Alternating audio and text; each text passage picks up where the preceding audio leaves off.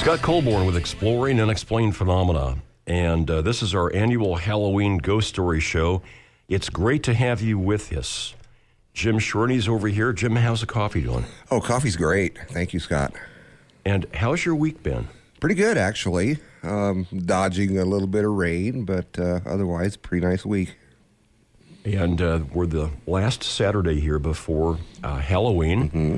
so we're going to enjoy some ghost stories this morning. We've got some Jack Reacher coffee here in our coffee cups. And uh, I'll take just this minute to wish the Exploring Unexplained Phenomena show happy thirty-four years as of today. Awesome.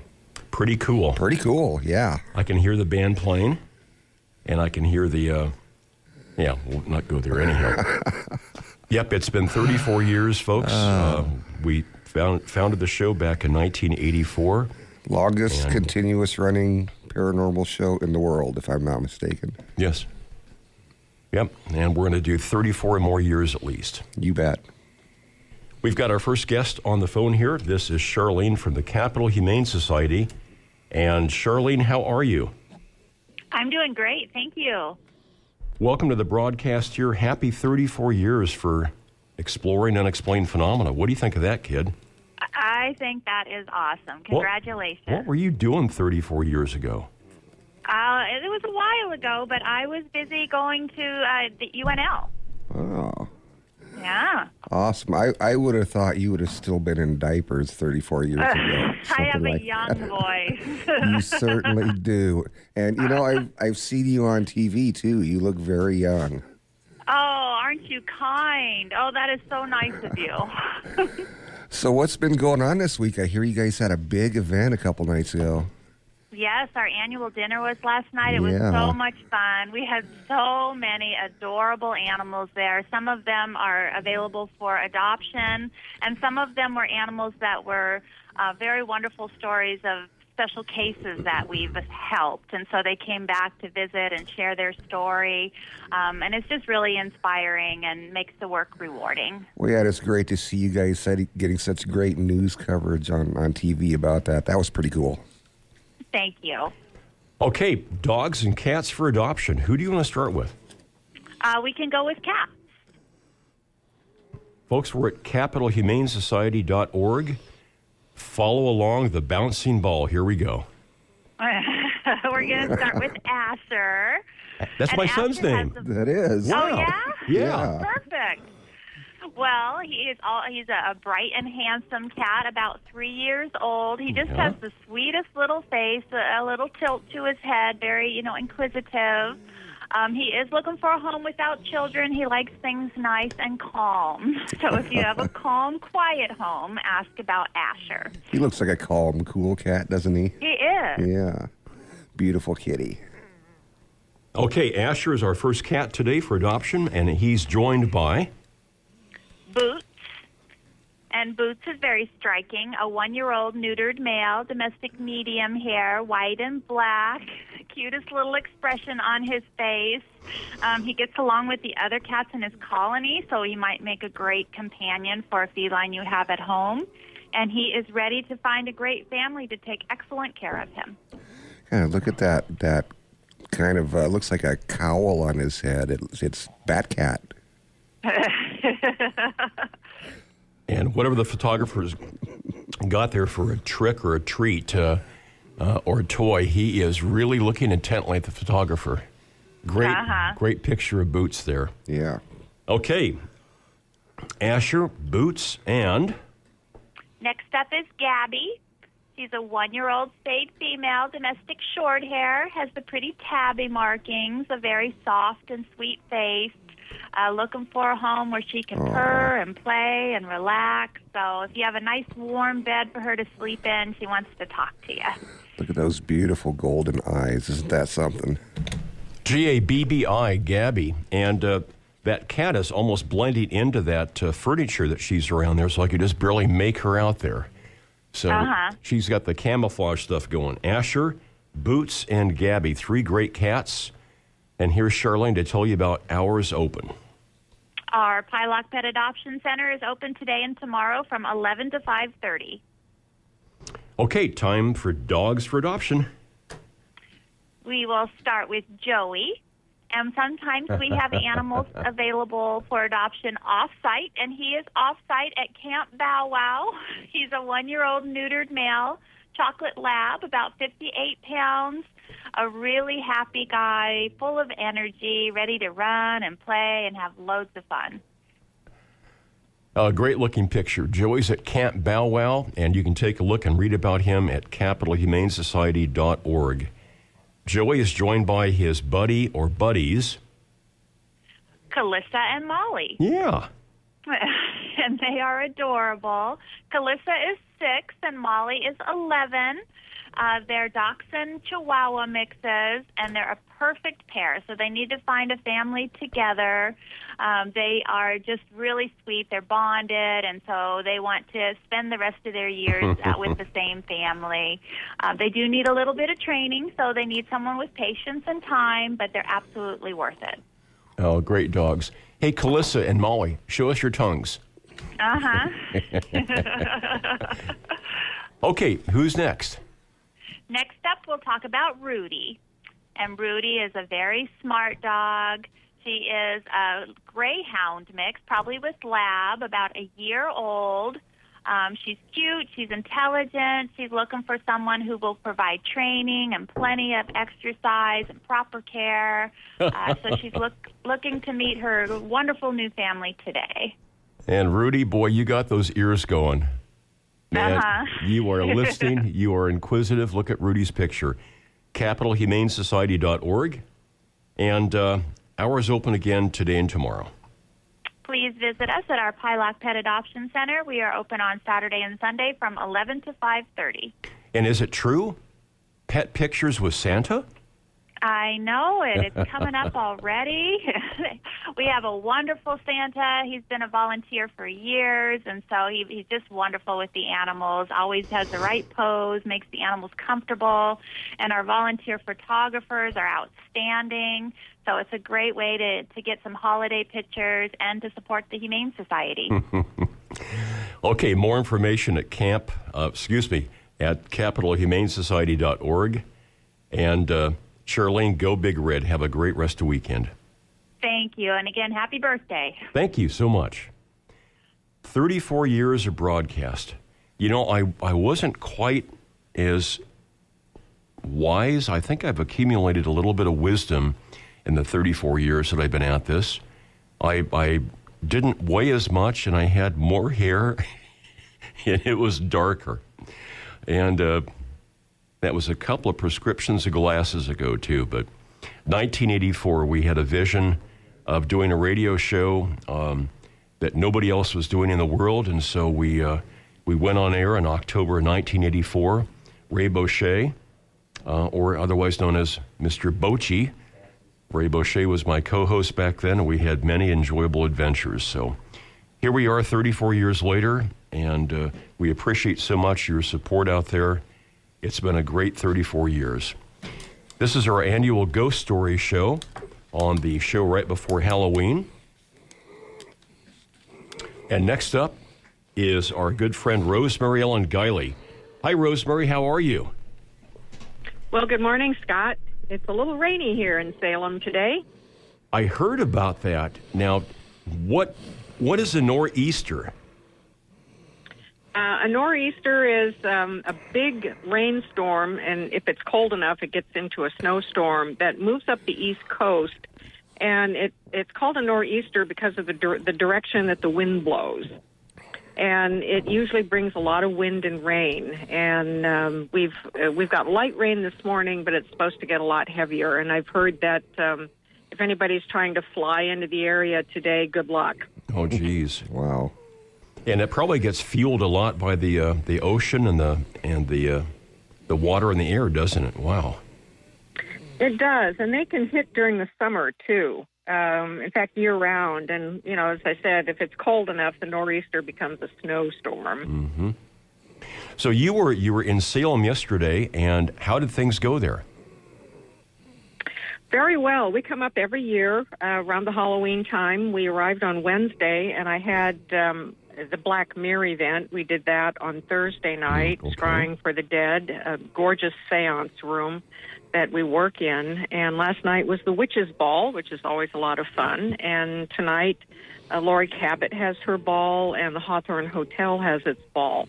So uh, lots going on, and there are a lot of people in town. Um, they're out in spite of the rain, um, but um, I, I imagine if it gets real heavy, it might dampen things a bit tonight, uh, just the street fair aspects of it. Mm-hmm. Uh, welcome to the Ghost Stories in the Morning show. And Rosemary, start us off with a ghost story. Well, what I'd like to tell is um, it's kind of a ghost story, but it's also a manifestation story. And I, I know you've got the animals and pets segment, and Ooh. I thought this would be so appropriate to follow on with that because it involves a dog, a dog that passed on. Okay. And we had this experience in August, Joe and I, when we were uh, at the Michigan Paracon, and we were conducting a Black Mirror workshop.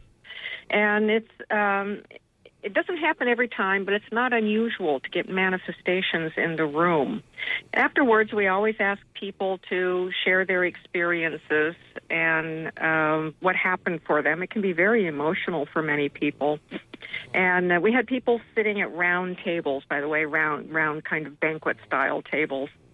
And uh, we had a lot of phenomena. But at this uh, one table, there was a woman who was very emotional.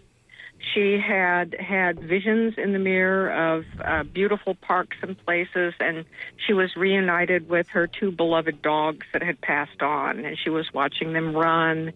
And it was such a, a happy feeling. She reconnected with a lot of the emotions from uh, her relationship with them while they were on this side.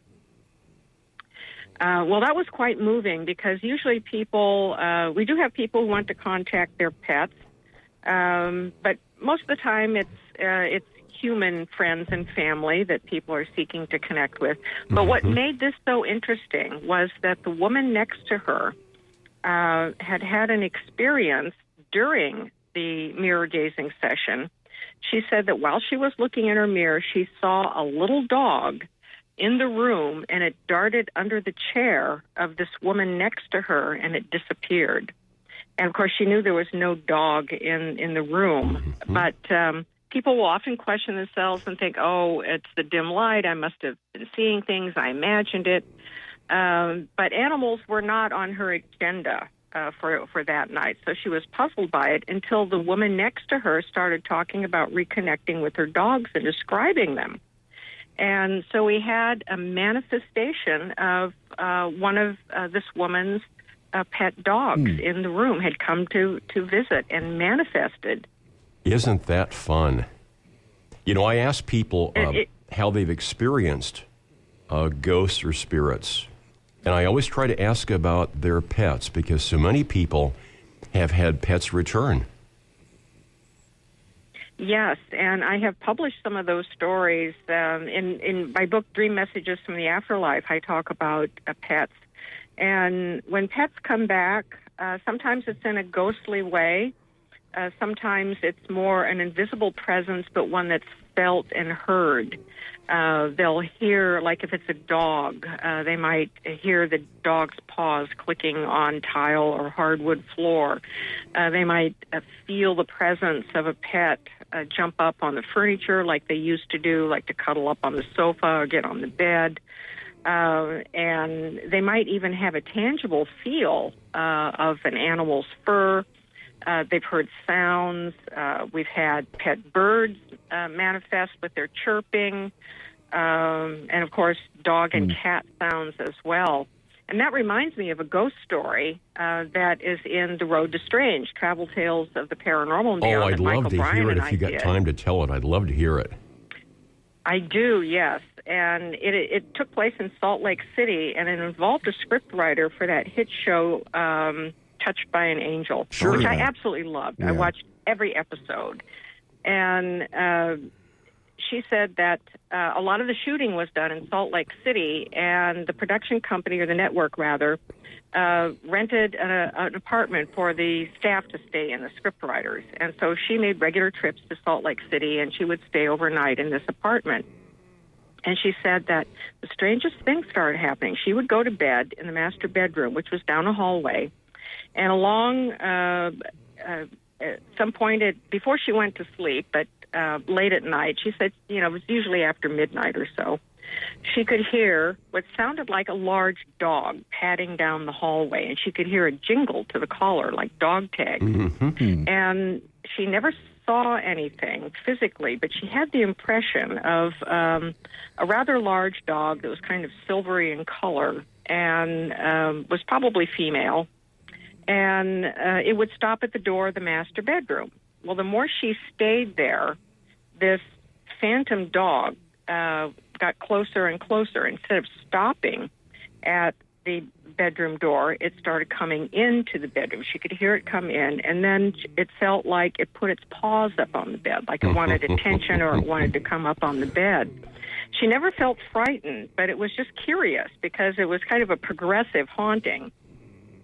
Well, she didn't say anything uh, to any of the other scriptwriters. You know, people think they're they're worried about being looked at as crazy. Yeah. And uh, one day back in L A, she was having um, a meal with one of the other scriptwriters, a young man, and uh, she just mentioned that there were weird things that happened in that Salt Lake City apartment. Mm-hmm. And he said, "Oh, you had the dog too." And uh, he described the very same thing that she had experienced. Mm-hmm. Now, whether the other people who stayed there uh, also did, we don't know because they decided not to talk about it. But Uh, the young man was uh, had grown up uh, with uh, a lot of hauntings in his home and location. He was very comfortable with that sort of thing. So uh, Michael and I speculated that um, these two individuals, the woman and the man, uh, their psychic senses were just tuned to this. It's the residual haunting. Now, the apartment building was about five years old. It was a con- converted from an office building to apartments. And uh, we speculated that the previous owner may have had a dog, that maybe even the dog died while the owner was there. But this residual haunting happened uh, night after night. And it was probably the habit of the dog to come down the hall after its owner retired and uh, maybe even come up on the bed or at least Um, put its paws up mm-hmm. on the bed uh, for attention. Mm-hmm. Um, and a beautiful kind of warm, fuzzy story. Mm-hmm. Mark tells a story about uh, his grandfather who lived in Northeast Lincoln, and uh, he was a rock hound. So uh, Mark loved going over to Grandpa's house and going down in the basement where the workshop was, where all the rocks and the equipment were and things. And his grandpa had a, a dog that would make a trek from the front door crossing the kitchen floor to the back door, kind of waiting for them to come up from downstairs.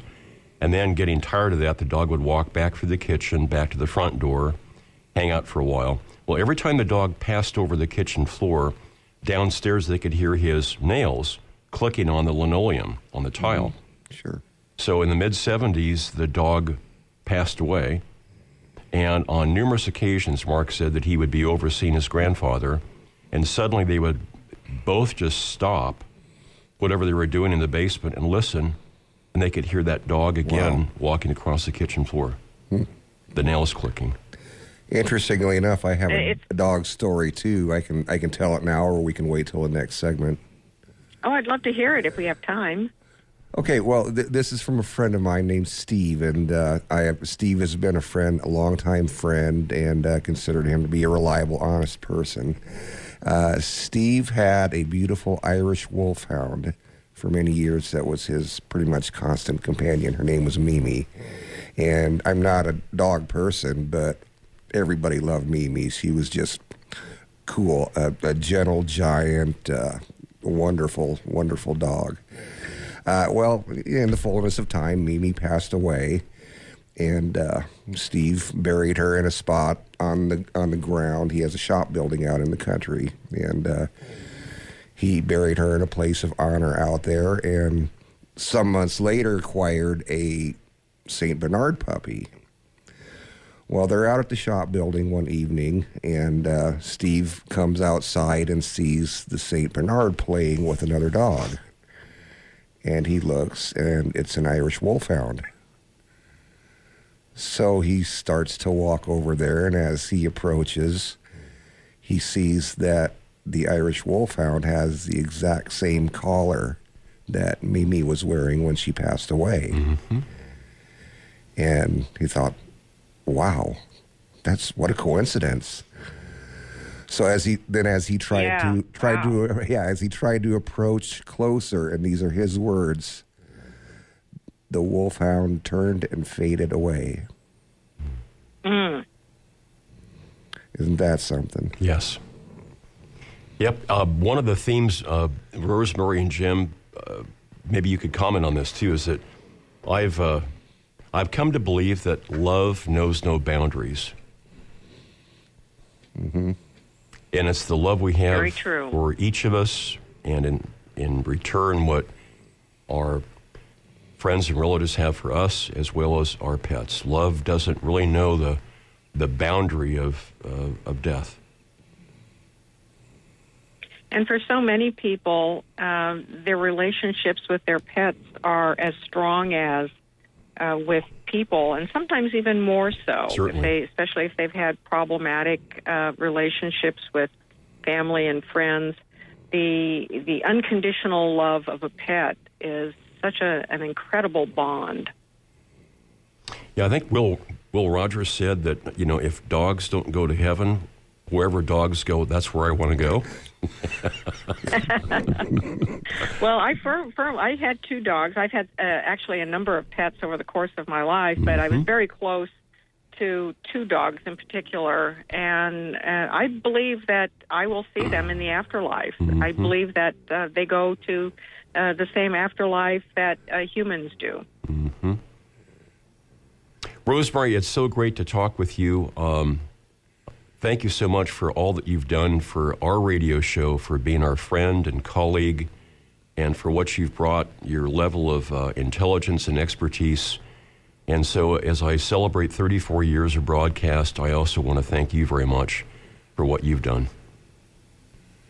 Well, you're very welcome, Scott, and it's such a pleasure to be on this show. Uh, and you've got such a fabulous audience, and I have appreciated you and everyone on the staff as well. What are you and Joe doing now for the rest of the day in Salem? What are you guys going to be up to? Well, we're going to the Hawthorne Ball tonight, mm-hmm. and uh, we're getting together with uh, our good friend Dave Spinks, who's up from West Virginia. He's a ghost and cryptid hunter, and he's doing some uh, ghost research while uh, he's in Salem. I just got in town last night. We'll be seeing him. And on Sunday, we have two events. Uh, we are attending an event called the Morning Tea, which is uh, done Victorian style. It's to honor the dead. Uh, the Victorians didn't have a, a ritual like that, but um, it's a ritual that's given Victorian trappings, and we've always wanted to do it. And then we are part of the crew for the Dumb Supper in the evening, uh, which is a, a dinner meal done in silence uh, to honor the dead. And then Monday we head home. Thanks so much, Rosemary. It's great to touch base with you, and have a great rest of the weekend. Thank you. You too, Scott. Bye now.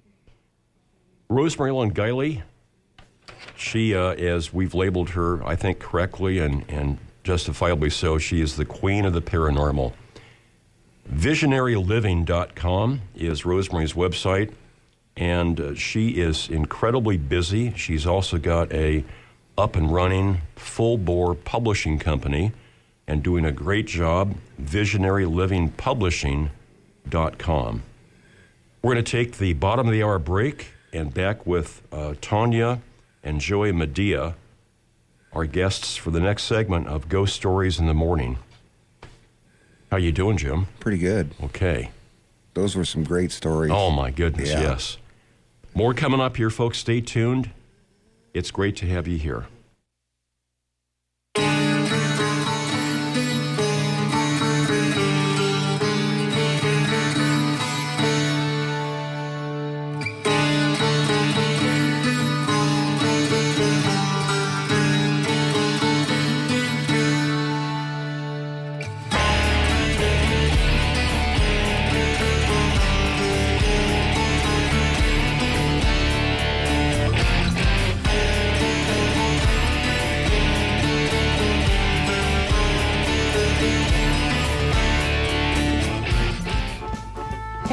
Voice of the Blues in Lincoln, Nebraska, K Z U M Lincoln and K Z U M H D. Support for K Z U M comes from the Nebraska Recycling Council, helping to protect the natural environment and extend the life of our landfill, reminding Lincoln and Lancaster County that corrugated cardboard will not be accepted at the landfill. For more on recycling services and area drop-off sites, N R C N E dot org or four oh two, four three six, two three eight four. My name is Manny Morales. I'm forty-five and I coach youth football. It's still hard to believe because the high school me was a work in progress, but Big Brothers Big Sisters gave me a real role model, and the young me needed a role model bad. My big brother's name is Ray, and Ray is the reason that this seven-year-old grows up to be a role model himself. Whether you donate money or time, you're helping Big Brothers Big Sisters help a child. Start something today at big brothers big sisters dot org. Brought to you by Big Brothers Big Sisters and the Ad Council. This program is made possible in part by a grant from the Corporation for Public Broadcasting. And from N E T, Nebraska's P B S and N P R stations, hosting the national radio broadcast of the music and variety show Live From Here with Chris Thiele, featuring special guests Wilco frontman Jeff Tweedy and comedian Todd Barry at the Lied Center in Lincoln on Saturday, October twenty-seventh. Ticket information at lead center dot org or four oh two, four seven two, four seven four seven. The full moon lights the silver rails winding around dark mountains and over steep gorges of jagged rock and one freezing cold rushing black mountain river. I wish there was enough time to describe all of the funny twists and turns that led up to now, but there isn't enough time because there's a ticking clock, and the two passengers we care most about don't know anything about it. To see what happens next, visit read dot gov to read The Exquisite Corpse, a riveting adventure pieced together by John Sheska, Shannon Hale, Daniel Handler, and other popular authors. Explore new worlds. Read. Brought to you by the Library of Congress and the Ad Council. Far from the din of commercial culture, and just this side of the abstract, is a place I call Mesoterra. I'm Vic Valverde, your tour guide for an eclectic musical excursion on a program called Mesoterra. Saturdays, twelve noon until one thirty, right here on K Z U M.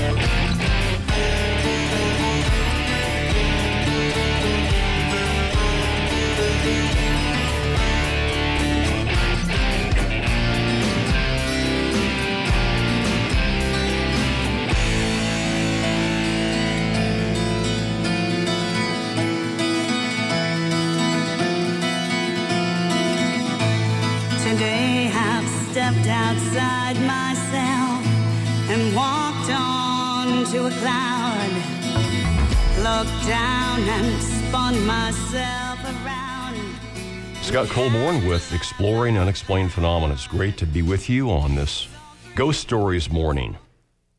Music from the band Enigma. We feature their music, and they're heard all over southeast Nebraska. My buddy Jim's getting our next guest connected here, so I'm going to follow up with what Rosemary and Jim talked about. And uh, here's another ghost story that involved my late cat, Sananda. We had adopted these two cats, Jasmine and Sananda, sisters from the Capital Humane Society, and had these cats for many years, and they were they were a joy. Sananda was the first to pass, and she and I had a morning ritual where she would sit outside the second floor bathroom, and I was shaving and, and washing my face and getting ready to, to leave the house. She'd sit out there on the landing about maybe six to eight feet outside the bathroom door and just sort of watch me. And so sometime during that that whole interplay, I would pretend like I would freeze and then start to slowly crouch down and pivot towards her like I was going to spring at her. And she would arch her back and get all puffy, and she would go, meow. And so I would go out and grab her and pet her, and, and it was kind of our, our morning ritual.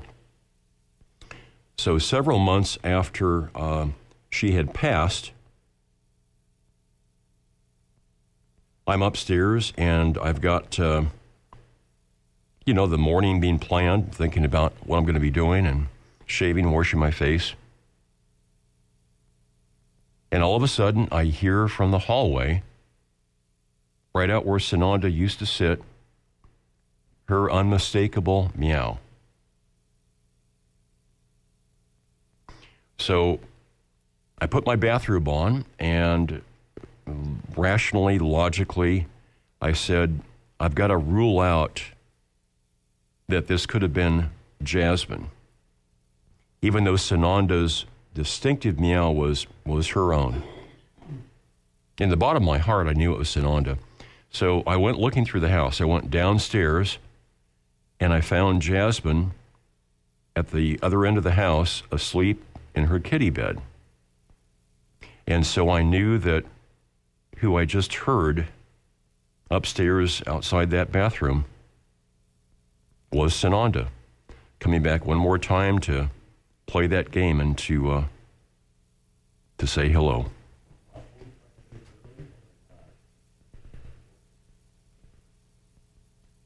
I'm Scott Colborn, and this is Ghost Stories in the Morning. Hey, we've got some great things going on for you here. Let's bring on some more folks to tell some ghost stories. And we've got, I think, if we've connected everybody, we've got Tanya Medea and Joey Medea. Are you there? Hey, Scott, yes, how are you?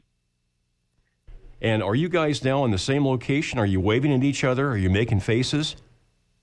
No, we're on two different floors. We had a practice yesterday with that, so it's a little weird. Okay, it's sure great to have you both here. This is our annual Ghost Stories in the Morning show. And uh, Joey, I so much enjoyed talking with you here recently, the show we did for the book that you and Tanya have co-authored, Watch Out for the Hallway, our two-year investigation of the most haunted library in North Carolina. You know, I thought maybe these folks would like to come back and tell some more ghost stories. So, are you ready? We are. We are. Okay, uh, Tanya, we haven't had a chance to, to talk with you. Do you want to go first? Do you have a story you can share with us? Sure. So, um, you know, when Joey was on your show, he had the opportunity to talk a little bit about the experiences we had in the Webb Library and the experiences we've had basically throughout our married life together, um, and for me, through most of my life.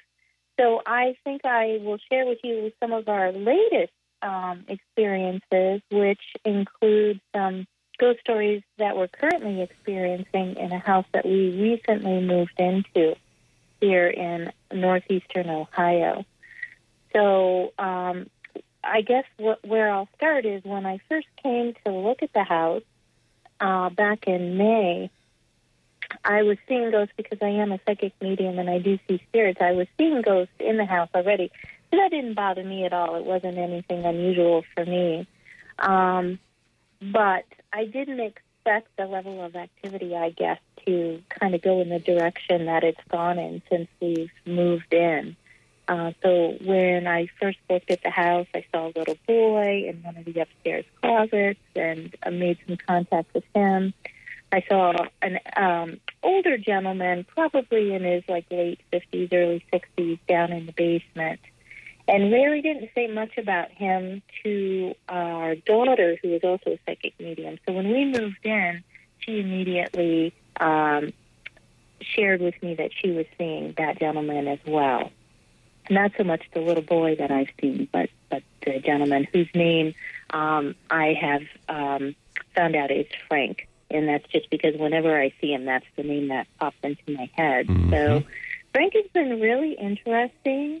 Um, it seems that he's not really thrilled about the fact that Joey has taken over one of the rooms and converted it into his office. And uh, it seems like Frank was really attached to that space. So we've had everything happen in there from we just hear noises at night, uh, things being moved around. Joey and I will go down in the middle of the night to investigate. Of course, there's nothing down there. Um, Joey will get up in the morning and he'll find that things have been moved.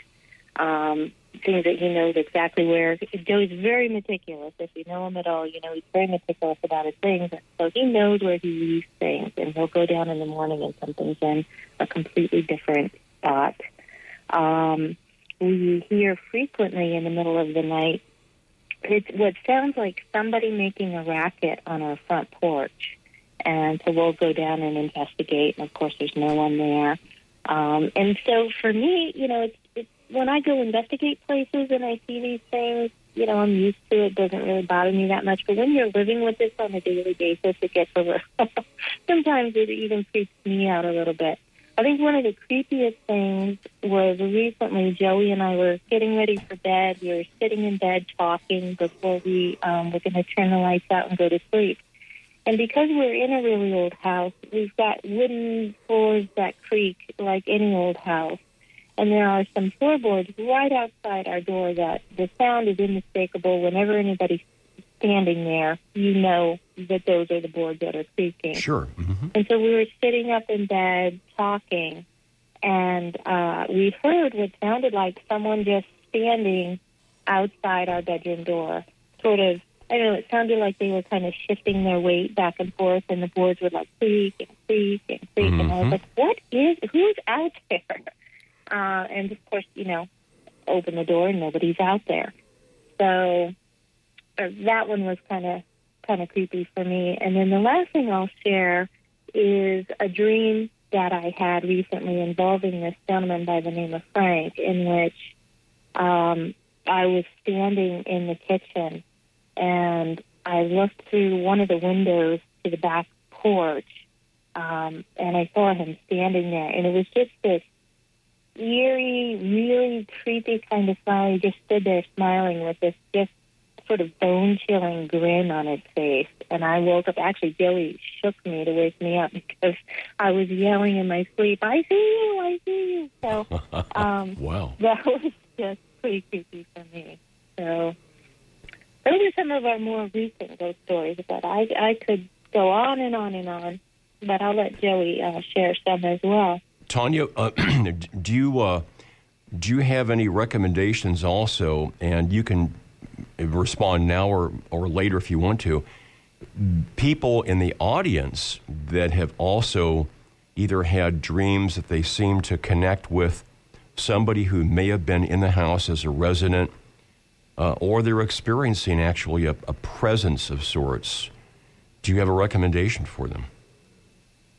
Yeah, so, um, you know, I always see spirit people as just people without bodies, and so I it t- tend to interact with them the same way that I do anyone else, and that's just to establish healthy boundaries.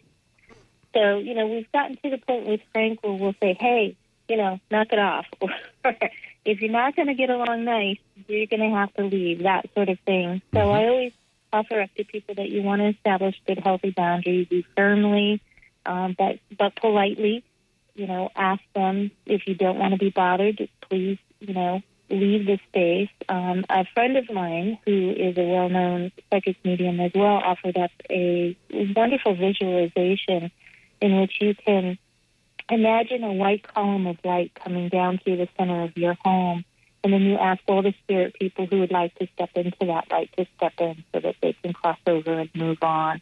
And then, of course, I really do believe in just protecting yourself and surrounding yourself with white light if you're if you're afraid of something. Mm-hmm.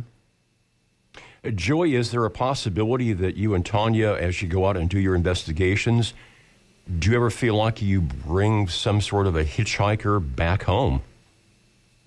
Sometimes um, we do, and we try to take precautions to prevent that, like Tanya said, surrounding ourselves with white light. But it's a, and we talk about it in the book, it's a fine line that you walk. You need to have all your receptor ses- uh, systems open in order to receive and communicate and all of that. But you do also want to protect yourself. So there have been times that we've done that. If we... Um, you know, you're a little tired and fatigued, so that white light isn't quite strong enough, or or maybe you haven't, you know, said your protection prayers or the different things you do, or it's an entity that is just really tenacious, like this this Frank, and it's very ironic because I'm per- very protective of my things. I'm very protective of my space. I take great care of my things. I'm super organized because I have so many different projects going. I have all these things, and I have collectibles that I cherish. It's really kind of ironic. I think Frank, in his case, came with the house, but but there have been times, like when we investigated the web, there were entities that were attached to the web that would suddenly be in our home, causing some havoc. That's the library that you mentioned in, in your most recent book, Watch Out for the Hallway. Yes, sir. Go ahead. Oh, no, I think that that's that's what I had as far as, as, as that went. So it's it's really a matter of um, protecting yourself and then dealing with them. Now, Tanya was talking about negotiating.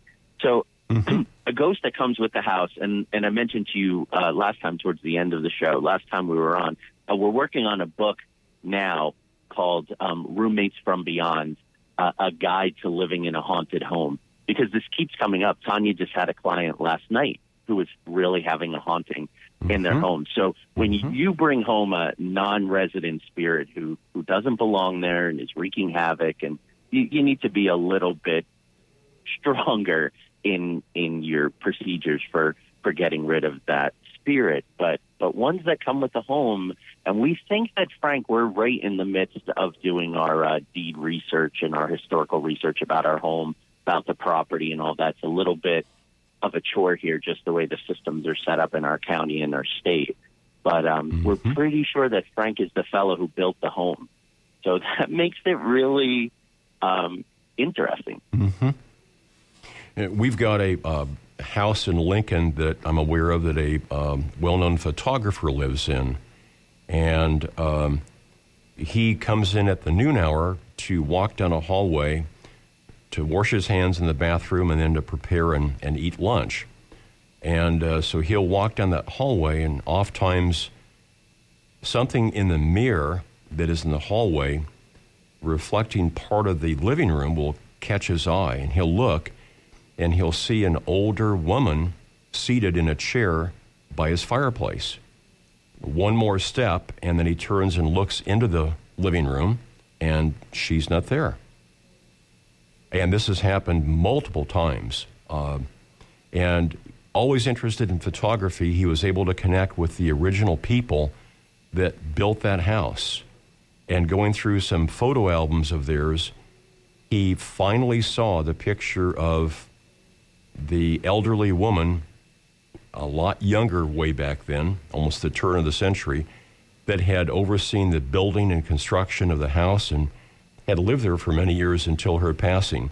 And he realized that that was the woman that he was seeing from time to time in that chair by his fireplace, that she had built the house, she loved it and spent many years there, and apparently she comes back from time to time just to sit in the living room and enjoy it.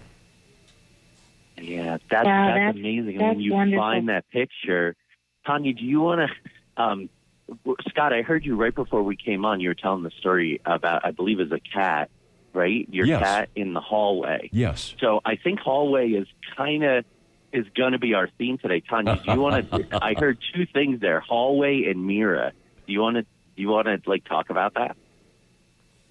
Sure. So, um, you know, it's it's widely believed that that mirrors act in some way as portals. And particularly when you have two reflective surfaces like that facing each other. So in in our book, Watch Out for the Hallway, we talk about how in the web library um, that we're writing about, there are these two windows facing each other on either end of this hallway. And that particular hallway in, in the web library was absolutely a portal, because we would refer to it as like Grand Central Station for oh ghosts. And so as a medium, when I was in that hallway, I would see, to me, it always reminded me of that scene from the movie Poltergeist, when all the spirits are kind of walking down the staircase. I don't know if you remember that scene from the movie, but that's what it looked like in that hallway. Just people, just, you know, all kinds of people walking through there. Um, so I really feel like there's there's something about the energy of a hallway, mm-hmm. particularly when you have mirrors in a hallway, mm-hmm. that kind of contributes to that portal um, phenomenon. Tanya, I'm I'm curious. When you saw uh, all these people in that hallway, it was just teeming with people. Um, do you think they were individually aware of each other? That's a great question. I didn't really get the sense that they were, all of them anyway. I think that perhaps some of them were, but they all seemed to be, you know, it, it was almost identical to the way that, it, that that scene plays out in the movie where, yeah, they're all just kind of on their own, you know, path there in their own little dimension or reality where they're just not aware of the mm-hmm. other things around them. Uh, Joey, I- Are we talking, when Tanya talks about uh, these people in the hallway that she picks up on, are we talking about ghosts or spirits or both? Wow. Okay. So, Tanya, I'm going to pass it back to her, and then it'll come right back to me. Tanya, you are more articulate about the difference between a spirit and a ghost. Right. So, um, a ghost is, uh, I feel, an, an intelligence, a consciousness that, for whatever reason, has remained attached to something here on this plane, whether it be a location, like Frank, uh, with our house, for example. Oftentimes, uh, perhaps they're attached to just, you know, their their personality, who they were when they were living, and they're just not ready to let go of that. Um, sometimes it could be another person or what have you. And so ghosts, in, in my experience, are... Um, conscious beings that have not yet moved on into the spirit realm, into that, you know, place beyond the veil that we go when we so when we cross over. Um, spirits, on the other hand, have crossed over, so they're residing in this spirit realm, doing the spirit work that we do once we cross over. But they do have the ability to come back and visit us. So a lot of people have had the experience where they've had a loved one who's passed, and yet they feel like they've had some kind of visitation from that person, whether it be in the dream state or, you know, some people have even seen that person, that loved one, mm-hmm. right in front of their eyes, only to see them vanish again. Um, um, it was both. It was, it was really both, Scott. And there was one night in the in the South Hallway. So the South Hallway had a different personality than the North Hallway. The South Hallway was where we think the spirits and ghosts came in, and the energy got darker and more disturbed and more dangerous the further you went down that hallway, which was interesting. But one night in that South Hallway, we experienced essentially three dimensions at least going on at the same time. So it was us and about seven or eight living, breathing people. There was a group of spirits who seemed to be doing their own thing. They weren't aware that we were there, and they weren't aware that in the third dimension, there was a ghost who was being active and communicative with us. So that was in this tiny little space. We had that going on. Mm-hmm. So that, you know, that's, that's something that we're going to be examining and, and, and drilling down on from a lot of different angles for a long time. This is um, Tanya and Joy Medea. And am I am I doing justice to pronouncing your last name? Is it Medea? It's perfect. Yes. Perfect. Okay. Thank you. Yeah. They've got a brand new book out. We've had them on the show recently. It's called Watch Out for the Hallway, our two-year investigation of the most haunted library in North Carolina. So guys and gals listening, imagine if you have a laboratory, if you will, that you could go to every day, Uh, that you could research and document the spirits and ghosts, the paranormal phenomena taking place there. And it was almost guaranteed that you would show up and things would happen. That's the nature of this library that Tanya and Joy have written about. And reading the book was just fascinating at the different levels of engagement that people were experiencing, not only you, but Tanya and Joy. What was the, the last count you've had? How many people in there with you? The exact number was, I believe, five hundred eighty-three. Um, Let me look here. Wow. No, no, I'm sorry. See, that's why you keep good notes. It was four hundred eighty-three, so almost five hundred people. But that's a little skewed because we we had thousands of high school and middle school students come mm-hmm. in for a separate program than our investigation where things happened. So it was, but but let's say somewhere around five or six hundred people experienced these things over the course of two years. So, um, ladies and gentlemen, Dad always used to say, "Where there's smoke, there's fire," and it would be a totally different thing if they had one solitary report from this library. And as you start getting into the multiple reports, the dozens, and finally the hundreds, you have to say to yourself, something is really going on there. And we'll take the top of the hour break. We'll be back with Joey and Tanya Medea, and we'll talk further about this library and about some of their their life pursuits and their adventures. And Tanya and Joey, again, on this Halloween weekend, I want to thank you so much for being with us. And we're going to be right thank back you. With more stories, okay? Okay, Tanya and Joey Medea, the authors of Watch Out for the Hallway. I'm Scott Colborn with Jim Shorney, our special Ghost Stories in the Morning show. Happy Halloween. What a spooktacular show we've got for you today. And happy thirty-four years to Exploring Unexplained Phenomena. It's our birthday today, and so we're celebrating in all ways possible. Stay tuned. We're going to be right back with more Ghost Stories after this.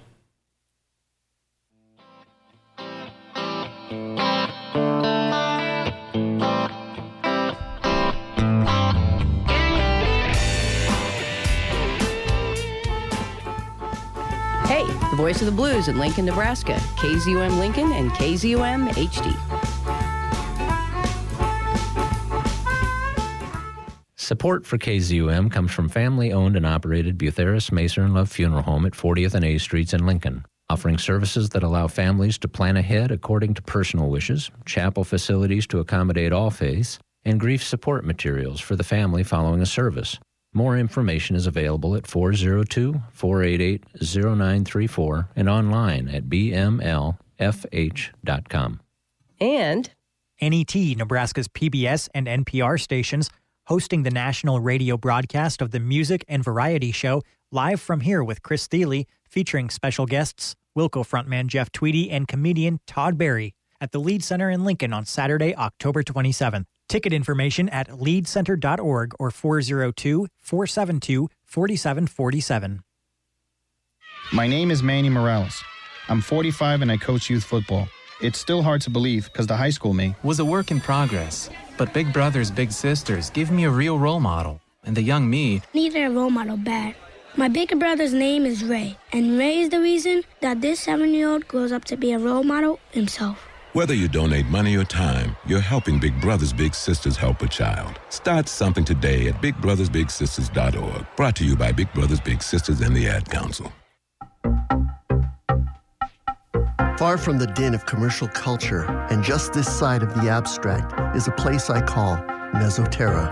I'm Vic Valverde, your tour guide for an eclectic musical excursion on a program called Mesoterra. Saturdays, twelve noon until one thirty, right here on K Z U M.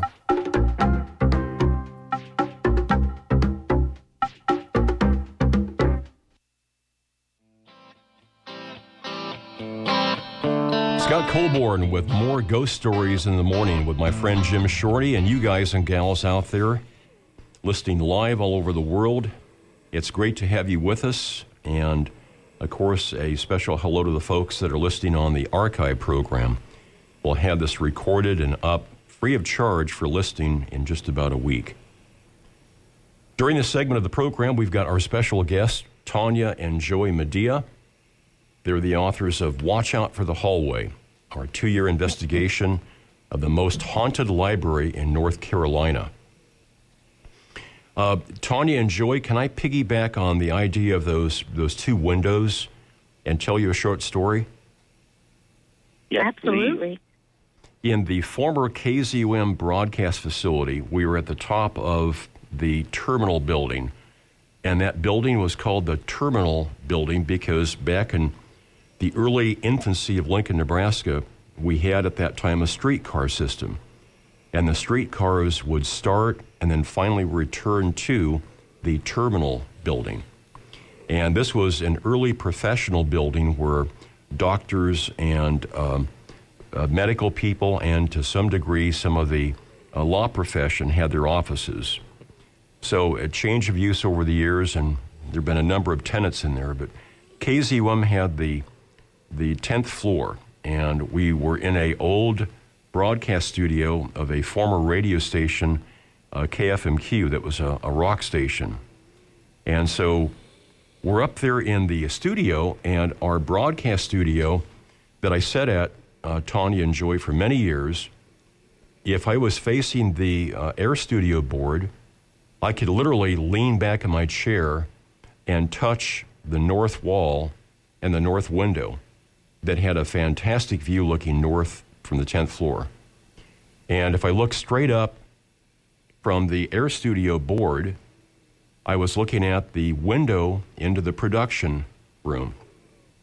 So we've got the window in back, we've got the window in front of that board. One night, Barry Peterson is up there late night doing a show, and the building had a key code entry system so that um, after hours you had to have a special key card to enter. You could take the elevator up to the tenth floor, then you had to know the security code on the lock on the door to enter the studio. So not just anybody could walk in the building, not just anybody, if they got to the tenth floor, could get into the studio. So Barry's there, and he's uh, at the uh, the air studio board playing music, and he looks up, and in the production room window is reflected both his image and a man standing right behind him. Awesome. Uh-huh. He whirls around and looks. There's nobody there, and he looks back at that production room window, and there's nobody again in that window, just just his image. Wow. Comments, or? Yeah, well, it's striking. Um, you have a lot of the a lot of the parameters there that were the same for the Webb Library. Mm-hmm. So it was a multi-use building. Um, there were doctors' offices in it, and, and as we all know, going to the doctor is rarely fun. I mean, sometimes you go and you're getting good news, especially, you know, you're hoping to be pregnant or something. It's about the only thing that I can think of. Um, but generally, a trip to the doctor can can be very difficult, and, and years and years and years ago, so much more so, where you would get bad news. And then um, the radio equipment. So there was a, a radio tower directly across from the Webb. So you have all of those frequencies, and we know that mm-hmm. spirits get juiced by those, can communicate through them, like how the spirit box worked with, with simple A M F M frequencies. And um, and you have the two, you have the two mirrors. And uh, was it by a body of water by any chance, Scott?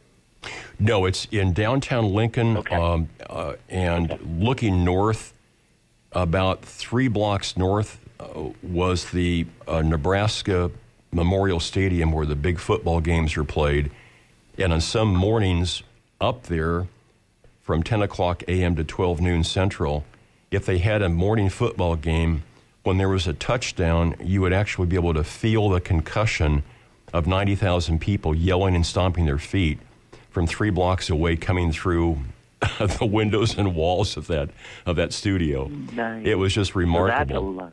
Yeah. So that's a lot of energy, and that's a lot of memory. Um, yes, not yes. too far away. So yeah, I just find that I find that so striking.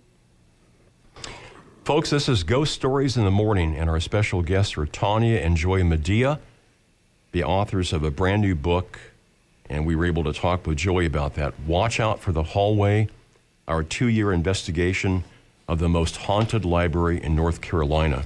You'll find Tanya and Joey both on Facebook. The last name is spelled M A D I A. And uh, let's see, we've got uh, new mystics dot com. And Tanya, do you also have a, a website for your work? Um, I actually don't have a website. I have a professional, both a professional and a, a uh, personal Facebook page. So okay. my uh, professional Facebook page is just Tanya Medea, R Y T, R M T, and L M T. Those are just um, mm-hmm. certifications and mm-hmm. licenses that I hold. Okay, do you want to tell us another story? Sure. So I couldn't help but think when you were um, talking about how um, the uh, image appeared in the window and then he turned around and, and there was nothing there, it was very similar to an experience I had in yet another haunted house that Joey and I lived in um, years ago. So this was uh, two thousand four. We were living in uh, an older home in New Jersey, and from the moment we moved into that house, uh, there was just all kinds of crazy things that happened. We would hear footsteps in the third, or I'm sorry, the second floor when nobody was up there. Our kids were having experiences. We would hear voices, you know, all the traditional haunting phenomenon. But one thing that that happened in that house that really is not at all in line with what you think of as a traditional haunting was an experience that I had when I was looking in the mirror. I was applying makeup one afternoon, and I had this um, full-length mirror in our bedroom, which actually our bedroom was in a finished basement. So um, I was down in the basement of the house, putting my makeup on, looking in this mirror, when over my right shoulder, reflected in the mirror, I saw this being that um, I still have no explanation for, but it was essentially uh, a human body with a uniform with epaulets on the uniform. I, I specifically remember the epaulets, but the head of this creature was like a hog. So I see this image, wow. and I spin around. Yeah, I, I, to this day, it was like I spun around, and of course there was nothing there. So I, it was so weird and bizarre that I just dismissed it. I was like, I don't know what kind of hallucination that was, but I couldn't even process it. So I didn't say anything to anyone about it. And the uh, following day, or it was a couple of days later at least, uh, Joey had come home, and I was in the kitchen making dinner, and he headed downstairs to our bedroom. Um, he was just going to put his things away and come back up. And about halfway down the stairs, I hear him yelling in fear, and he scrambles back up the stairs and describes seeing exactly what I had seen a couple days before. So we never figured out what that was. Um, you know, some kind of interdimensional being that managed to um, make its way into our reality and then pop back out or something. We're not mm-hmm. quite sure, but yeah, mirrors um, tend to be the source of some really strange activity. Mm-hmm. Uh, I've been telling stories to folks, uh, stories I've collected since nineteen seventy-four, uh, and in so many cases there is something going on behind a person. They're either alerted to that by a sense, by a touch, by looking in a reflected surface and seeing somebody, and uh, there is a uh, uh, famous bowling alley in Lincoln where um, one day a, a woman, to jump around this long line at the women's restroom, she remembered that in the basement there was a women's locker room because they host professional bowling stuff from time to time, and they've got a, a great facility. So she went downstairs, uh, nobody was there, and used the restroom, and she was washing her hands uh, at the sink and looked up in the mirror, and there, about ten to fifteen feet behind her, a man was standing in the doorway watching her. She whirled around. He wasn't there. She looked back in the mirror, and his image was gone. So she went upstairs and told the manager that somebody had just walked in on her, a peeping Tom, and the manager played back about four hours of security footage, and besides her, didn't see anybody else in the basement of that bowling alley. Wow. So I tell that story, and then somebody comes forward and says, Scott, that happened to me. the same thing. I was down in that women's locker room, washing my hands. I looked up. There was somebody behind me, and I whirled around. They were they were not there, and I looked back in the mirror, and they were gone. So now I've collected two reports from that downstairs women's locker room, and we wonder how many others it's happened to. Well, right. to, to tie up this part of the story here, because I want to hear more from you guys, I ran into an old friend about a week ago, and I told him this story about this famous bowling alley and what was going on there. And he said, "This is incredible. It was my company that installed the security cameras in that bowling alley. And for the first six to nine months, we were getting callback after callback of them seeing strange things on the security cameras. Um, white mists wow. or blobs, dark shapes wow. moving very quickly, um, phenomena that people might call orbs or glowing luminous spheres moving about." And uh, they couldn't figure out from the technical side what was causing this stuff. Whoa. Oh, man. Wow. I got chilled. I'd like to go to that chilled. bowling alley. yeah, I've, no kidding. I've asked people, hey, if we got a free day tomorrow or the next day, let's go bowling. What do you say? Hey, so Tanya and, and Joey, I want to ask you, uh, if somebody under God's mysterious grand plan has to become a ghost for a while,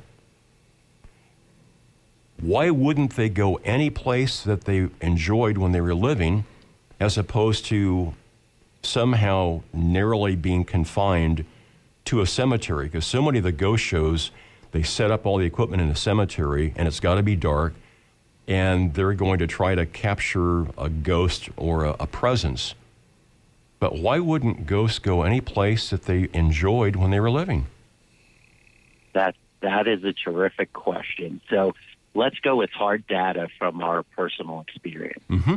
So Tanya talks a lot about Doctor Thompson. Um, this ties in with the woman that was seen in the mirror who owns the property. So where the Webb Memorial Library is, it was built on two plots of land. One plot of land was the old family home of the man who, who built it, that it was named after, Earl Webb. The other was owned by a doctor, Doctor Uh, Sanford Thompson. Now, he had a doctor's office down in the bottom. Doctor Thompson still resides in the Webb. He is a ghost. Um, he's never crossed over. He dispenses advice. There are pages and pages in the book of predictions that he made, of things that he knew, advice that he gave to people, um, unsolicited. So about an hour ago, you had Rosemary Ellen Guiley on the show, I mm-hmm. believe. Mm-hmm. And Rosemary was very intrigued. She's also our publisher and, and truthfully, our mentor. Um, we do things the way we do because Rosemary has set a great example for us that we follow. I agree. And so anyway, um, so Doctor Thompson would give this advice unsolicited. Rosemary thought that was huge. So I had gotten a note from her as we were editing the book saying this, this wasn't you guys sort of mediating a question and answer session on behalf of the people. No, it was not. So I think that's important to say. But Doctor Thompson would leave the Web for long periods of time, and he would come back and tell us um, that he was fishing. So he was out fishing, and there were times that he showed up at our house. Um, there was a day that I was I was really upset um, in my field. There was someone that was just achieving some great things in my uh, another part of my life is is um, arts advocacy and, and arts for young audiences and things. And I was just so exasperated. And he showed up at the house. We smelled his cherry tobacco in his pipe, which often alerted me mm-hmm. to the fact that he was in the room. And I said, Tanya, I think either my grandfather or Doctor Thompson is here. And she said, sure enough, it was Doctor Thompson, and he had shown up other places as well. So I think, you know, from, from our experience, they can go where they would like to go. Mm-hmm. Absolutely. Absolutely. Yeah, I remember the uh, Doctor Thompson uh, character from your book, uh, Watch Out for the Hallway. Uh, interesting. He also helped kind of mediate some of the the more negative influences, didn't he? He did. John, you want to talk about that with him and the children? Sure. So, yeah, not only was Doctor Thompson just fun uh, and wonderful at handing out advice, which he frequently did, but he also seemed to be um, the caretaker and protector of the children's spirits that we encountered at the Webb. And there were times where, um, so we talk about in the book how the energy on the first floor of the Webb Library was completely different than the second floor. So for the most part on the first floor, um, the spirits there were fun. Um, you know, it was a very light kind of energy. Uh, and you get up to the second floor and all of a sudden it's just this heavy, heavy sense of um, almost like foreboding when you, you know, step onto the landing of the second floor. So we encountered a lot of, you know, what I would call negative uh, energies up there, and oftentimes they would um, sort of interact with, in particular, one young girl that we encountered on several occasions. Her name was Rachel, and I'll let Joey talk a little bit more about her, but um, we would, you know, um, encounter her going downstairs to be with Doctor Thompson, and he would leave. Um, I, I observed him taking her and leaving the Web um, during this encounter that she was having with these negative entities on the second floor. Do you care to comment about Rachel, uh, Joey?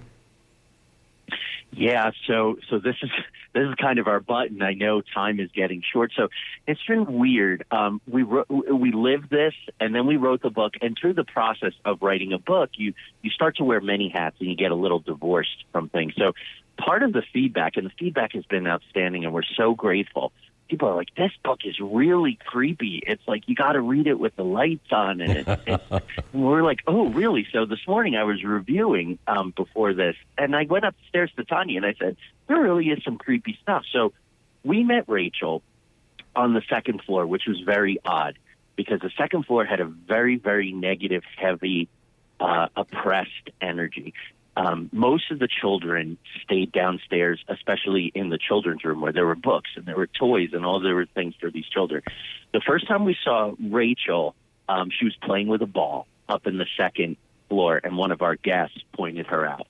The second time we saw her, she was posing like a ballerina, and someone caught it on film, and uh, you could clearly see it. Now, I'm a super skeptic, skeptic. when it comes to things caught on film. I want to break it down. I want to analyze. I want to run it through programs, send it to colleagues. This was a little girl in a ballerina dress posing in this picture. Now, unfortunately, the person didn't send it to us, or there were some forces that didn't allow, because about a half a dozen times people captured things on their phones and said they would send them, mm-hmm. and they never did. So that was that was very, very odd. But anyway, in the interest of time. So one night we were upstairs, and we heard Rachel very distressed on the spirit box yelling for help. And then she said, let's get out of here, like that. So we so we followed her, and, and she wound up going down the stairs. And we got, there was a landing between like two sets of stairs going downstairs. As we got to the landing, we heard a male voice say, don't screw with her, like that. So Tanya, oftentimes when we had something really, really, really intense happen, we said to the guests, if you want to pursue this, come along. And typically I was the one who would do that part, and Tanya would take some other guests. So she took guests over to the children's room, which was by and large the, the calmest room. Mm-hmm. And so I was trying to find Rachel. I'm walking through the first floor. We know she went downstairs. I'm monitoring the spirit box, and we hear this huge thud upstairs. What the heck is going on upstairs? We're all accounted for. We're all downstairs. I go running up the stairs. I got hackles and nausea so bad, I had to turn around and leave. Like, it was my intention to go up that north hallway um, towards the kitchen, which was also a trouble spot, and see what was going on. And so that was it that night. And as you can imagine, that was very unsettling. But the next week, we heard Rachel scream through the spirit box, and a scream coming through the spirit box is, is extremely, extremely unsettling. So I asked if it was her, and she said that yes. And then I rarely see spirits or ghosts, but that night I did. But but but I can explain it, and I say in the book, it was an intuitional knowing, mm-hmm. and she was surrounded by these male angry spirits Um, and we, we were able to coax her away from them and to come back down the stairs with us. Mm-hmm. And there was an older woman up on the second floor who would sort of advocate for some of the troubled spirits. And she said she got away, is what she said through the spirit box. So we, we went downstairs, and we all went into the children's room again, a safe space. And Rachel went right to Doctor Thompson, and he was protecting her. But then we heard a male voice um, come into the room, in the presence, and said, "Where is she?" Like that. And then, you know, I tried to explain, look, she's with Doctor Thompson. Leave her alone. This isn't right. And he called me a rat. We heard that on the S B eleven, rat, like that. So, so that was kind of interesting. Um, and then a couple weeks later, we were having trouble with these angry spirits, and we heard Rachel, and she was very upset. And so I said to them, I said, look, I said, how many of you are there? And I don't know why I asked that question, but one of them said, enough. You know, wow. There's enough of us that we can do what we can do. So again, we heard Rachel crying, um, and we heard on the spirit box, we heard the word cry. So um, that was, uh, you know, so Rachel stayed with Doctor Thompson, and um, and, and, and we didn't have any more communication from her. So we're not sure what happened to her, but I think that's a heck of a ghost story on a ghost story episode. Yes, what a what a great uh, preview of the book, Watch Out for the Hallway. Uh, it's written by Tanya and Joy Madia, M A D I A. The subtitle is Our Two-Year Investigation of the Most Haunted Library in North Carolina. Um, Tanya and Joey, thank you so much for taking time from a busy weekend and from your uh, multi-level activities that you're involved in to be here as our guest today, and I appreciate your work. Thank you so much for being here. Oh, thank, thank you. you for having and, us. And we're excited to, to celebrate your, your anniversary, thirty-four years. That's awesome achievement. Thank you so yes. much. And congratulations. Thank you, Tanya and Joey. The the door is always open for a return visit, okay? Thank you. Yeah, let's keep in touch. Have a great rest of the show. Happy Halloween to you both. Happy you Halloween too. to you too. Bye-bye. I'm Scott Colborn with Jim Shorney. Thanks again to Tanya and Joey Madia, our special guests. We'll be right back with Professor Paranormal Lloyd Auerbach right after this.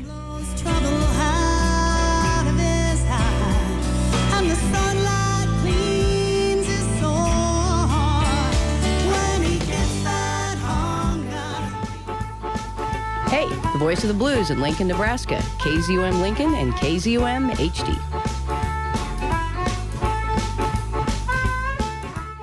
Support for This Week in Lincoln comes from the Bay, the Bourbon Theater, Duffy's Tavern, and the Zoo Bar. This is live music happening this week in Lincoln. Saturday, October twenty-seventh brings a Halloween party to Duffy's Tavern starting at nine with Universe Contest, Manslaughterer, Bogus Man, and Hexweaver. Little Ed and the Blues Imperials return to the Zoo Bar at six, and the Bourbon Theater hosts Halloween three at seven with Mad Dog in the twenty twenties as Paramore, Salt Creek as Third Eye Blind, Better Friend as The Killers, Jocko as Rage Against the Machine, and Cruise Control as The Police. That's what's happening this week in Lincoln.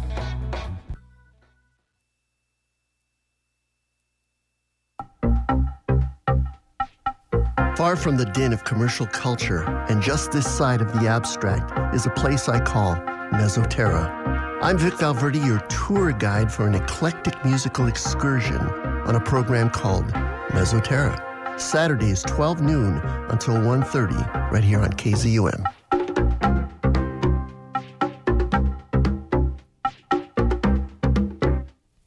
Scott Colborn celebrating thirty-four years of broadcast for our show today.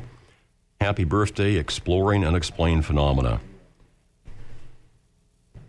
I promised some folks that I would tell my personal story on the show, and uh, I'm going to try to do that during this last segment. We had a call from a good friend of mine, Robert Pribble, who's in the hospital, and we want to send you, Robert, all the best in terms of thoughts, prayers, and good energy. And thank you so much for your call. I'm going to be reaching out to you here later on. So I will tell you my own personal story in this last segment, but first I want you to hear from the man that everybody calls Professor Paranormal. Here's Lloyd Arbach. Hi, Lloyd. Good morning. Morning, Scott. Where do we find you this morning? Uh, at home. I, I'm uh, going to be doing a P K part, spoon bending party tomorrow, but I'm pretty much around otherwise today. And really? Uh, no, no special Halloween thing today. A P K party, spoon bending. Yep, yep. And yeah, different kind of thing than what we did with Marty Caden. Mm-hmm. Can can uh, for the for the audience benefit, can you bend a spoon, Lloyd? Uh, under the right conditions, yeah. The whole idea of the, the, the P K party is something that was started uh, back in the late seventies, and we did a lot of at J F K University in the early eighties, is getting people in the right state of mind, and uh, then all sorts of bending happens. Mm-hmm. And it's not actually that somehow somebody can heat up the the spoon so much that the molecules get soft and bend, and gosh, if that's the case, we'd all, having held cutlery, we'd all have bent forks and knives, and so yeah, it's... no, it, it's not that. Actually, the heating up thing and the whole friction thing would burn our hands if that was the case. Yeah. Um, it there are there are times, you know, people who do this, when you get people in the right state of mind, there there are spoons that are bent by pure strength, uh, and it's you can kind of tell watching people doing it that that's happening. It's it's because of their altered state of consciousness. It's kind of a slight altered states induction. But you end up with all sorts of interesting bends and, and uh, without breaking anything, which is really interesting. Now, uh, I, and a lot of them are very clearly on their, you know, just psychokinesis. Now, I understand that sometimes at these spoon-bending events, there are other things also that uh, that happen that can be attributed to the gathering of the people, the the state of mind, et cetera. So are are the things happened besides the spoons being bent? Um, the ones that I've done, I haven't seen that really go on at all. Um, so you know the the you know it's not just spoons. We use other types of uh, often other types of metal and utensils mm-hmm. and things, mm-hmm. including things that would normally break if you actually physically bent them. So you know, uh, that's I, about the close. I just realized that that I'm wondering if I witnessed uh, psychokinesis on an old Tom Snyder show. He had Sandy Shaw and Drew Pearson, who wrote the book Life Extension, talking about nutritional things that would make us healthier, live longer, smarter, et cetera. And Sandy Shaw had been taking a human growth hormone that would add muscle mass. She demonstrated for Tom Snyder that she took a horseshoe and she held it and she bent it. Tom Snyder grabbed that and tried to bend it. He actually put his foot in one side to try to pull up with both hands. He couldn't budge it. So Lloyd, what I did, being uh, Pennsylvania Dutch, I ran over to one of the doors where we always keep a, a horseshoe up over the door for good luck, and I grabbed that. I'd been lifting weights. I thought, I'm probably stronger than Sandy Shaw. I couldn't mm-hmm. budge that in the slightest. Yeah. Yeah, that was probably psychokinesis. Wow. Well, this is a Ghost Stories in the Morning show, Lloyd, and you have probably collected a whole bunch of stories over the years. Tell us a ghost story.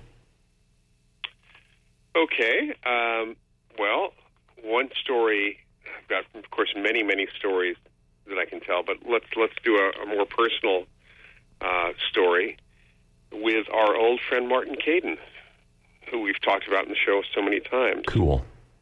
You know, Marty died, um, for those who don't who don't recall who he is or who he was, Martin Caden was a science and science fiction writer uh, who, among other things, wrote the book Cyborg, which became the basis of the six million dollars Man. And he was really interested in the subject of psychokinesis and other psychic powers, and was able to do P K himself and even taught other people to do it. Uh, he's heavily in my book, Mind Over Matter. But Marty, unfortunately, did get uh, misdiagnosed with thyroid cancer. Um, he was diagnosed with something else, and it turned out to be thyroid cancer that spread throughout his body. This is back in the mid nineteen nineties. Uh, he did, thanks to sheer mental bullheadedness, I think, keep himself around for a couple of years longer than the Mayo Clinic gave him. They only gave him eight weeks to live when he first found out, and uh, he lasted for a couple of years longer. So he died in March of nineteen ninety-seven. And Marty and I had kidded around quite a bit, and he always talked about coming back to haunt me. Mm-hmm. So given that most people who have experiences with friends and loved ones and relatives as ghosts happens within the first one to two days, I really, I mean, I fully expected something from Marty the first couple of days after he died. And so th- this goes to show that suggestion does not always work, mm-hmm. no matter what the skeptics say. A week and a half after he died, I was driving, this is on a weekday morning, um, to the Oakland airport from my home here in the Bay Area. It was early in the morning. It was, you know, not, the traffic wasn't bad at that time. Uh, it was seven o'clock in the morning, actually. And I had a car that was literally um, less than three months old at that point and still had the new car smell to some extent.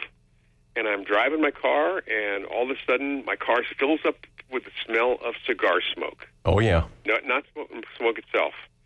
And it was identified, to me and to my mind, it was identifiably Martin Caden's cigar, because he smoked these particularly stinky cigars himself. I think you might remember that too, Scott. Yes. So I also felt kind of felt a presence sitting next to me in the car, uh, in the passenger seat. And I looked over, there's nobody there, but I really felt a very strong presence, and I, I somehow knew it was Marty. So I said my goodbyes, you know, I'm talking, I've said my goodbyes, and then it went away. So that's seven o'clock in the morning, Pacific time. I flew, flew up to Portland. As soon as I got to Portland, actually at the Portland airport, I picked up the phone and called a friend of Martin's by the name of Bob Button, who was a pilot friend who I had met a number of times on my visits to Marty in Florida. And before I could open my mo- my mouth, I just I said, "Hi, Bob, it's Lloyd." And that's all I got it out when Bob said, "Lloyd, you must be psychic."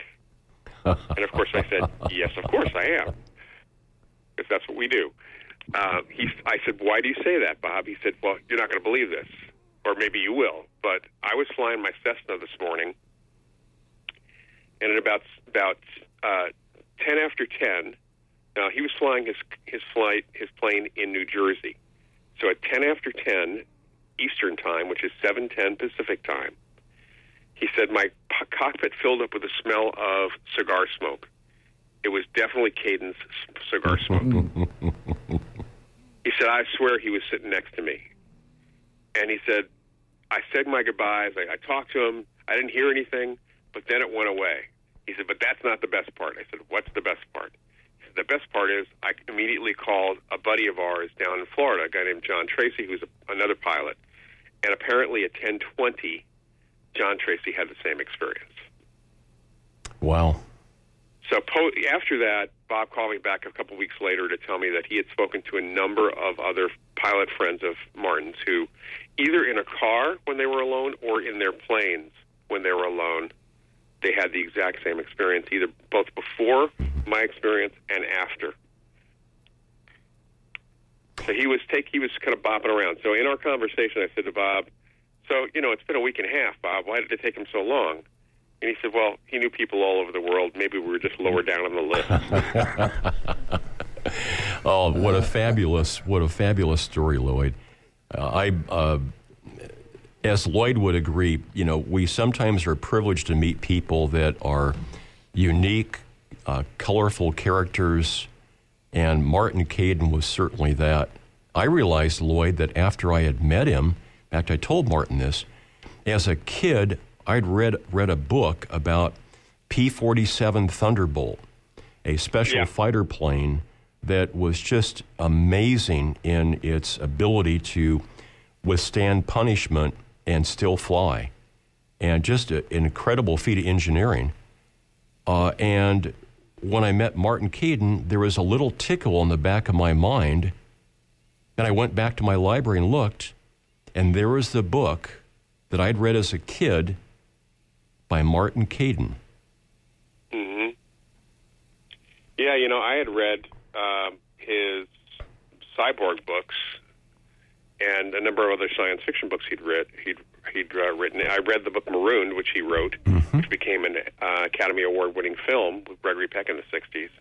I didn't realize that my dad had known him thirty years before. I'll so, be darned. Um, I, I, you know, this is, he was a pretty unusual guy. I came home from teaching a class, a parapsychology class. This is probably um, three or four weeks before the conference that you held where I met Marty. Mm-hmm. And I turned on my T V set, which I often did. This is late at night, I mean, because we taught these night classes. And I'm flipping channels. As I'm flipping channels, I hear the name Martin Keaton. And I knew he was going to be there. And I was interested to meet a science fiction writer, because I like science fiction, uh, especially somebody who I'd read. But I hear the name Martin Keaton, and I stopped on that channel, and it was the Stunt Masters episode where he got the world record for taking the number of the, the most number of people walking on the wing of a plane on that J U fifty-two oh, Junkers bomber. Jeez. So, you know, I, I happened to mention that to my dad um, when I called him before I was going out to the conference. And my father worked for N B C uh, until nineteen eighty, and in his early days worked for N B C News, and he worked on the Mercury and Gemini space shots. Wow. So I had mentioned to my dad that I was meeting Martin Keaton, and uh, my dad said, oh, I knew him. I said, what? He said, Marty was uh, working with NASA and worked with Metro Media T V back in the Mercury and Gemini days, which, of course, we found out later on he was heavily involved with NASA. Mm-hmm. And uh, I also got to talk to Roy Neal, who was uh, working with my dad on the Rose Bowl broadcasts. Uh, Roy was the science editor for N B C and one of the folks who covered the Mercury and Gemini shots for N B C on camera, who got who knew Marty re- really well. So when I met Marty and I mentioned, I, I was able to steer the conversation after uh, that first night to talking about NASA stories. And then I said, Marty, you knew my dad. And he just looked at me and he said, oh, my God, not that hour back. And we kind of bonded at that moment. I'll be darned. This is Lloyd Auerbach, and Lloyd is taught at the collegiate level parapsychology.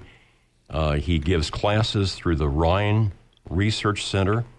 Uh, if you go to rhine education center dot org, that class will pop right up there. And uh, do you also have another class, Lloyd, taking place shortly?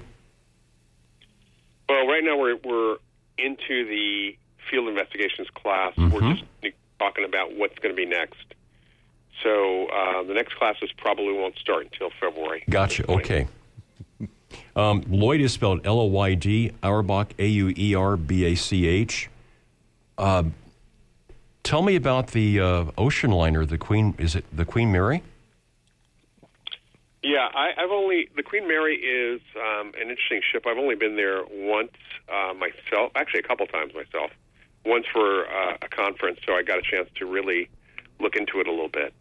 Um, you know, that ship actually had an accident, hit another ship back uh, in its days crossing the ocean uh, during World War Two, and several people did die on that in that crash. So one of the things that is legitimately reported uh, over the years is in the bow of the ship, people have heard screams and, uh, you know, just basically kind of the, the sounds of the accident. We'd call that a haunting. We'd call that an imprint that's there.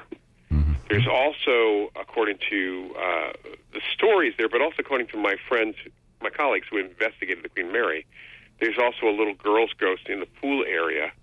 And then there's something going on, somebody hanging out in the uh, on the upper deck in the kind of restaurant bar area as well. Uh, I was there for uh, an interview.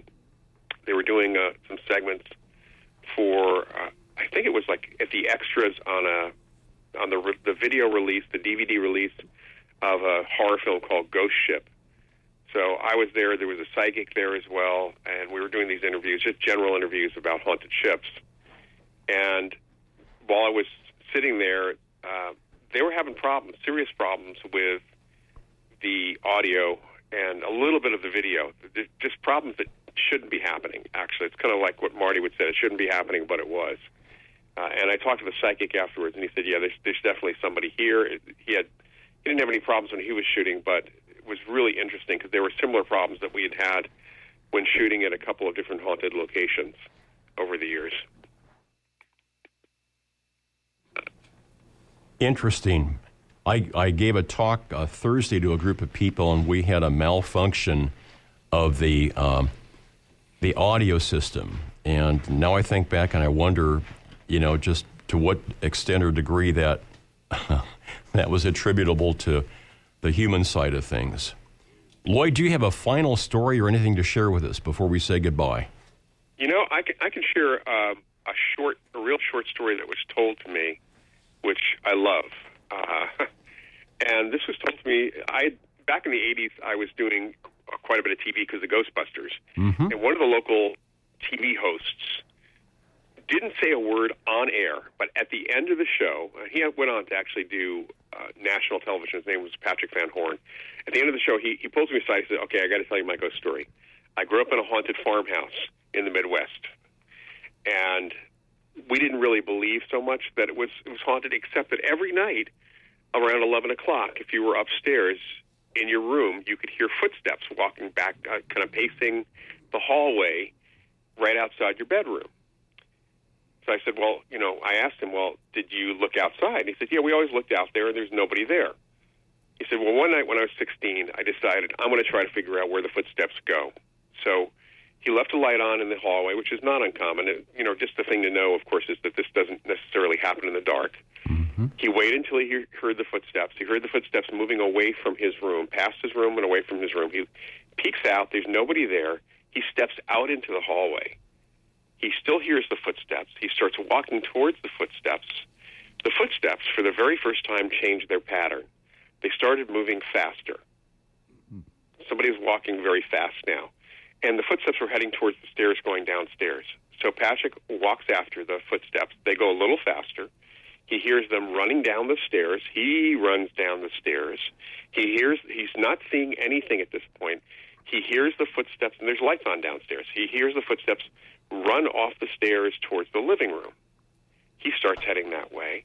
He hears the footsteps going into the living room. He hears a scuffling sound and a thud.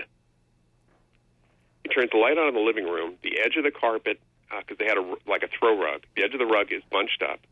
He said, I swear I heard the sound of somebody getting up and brushing himself off. The footsteps ran for the front door.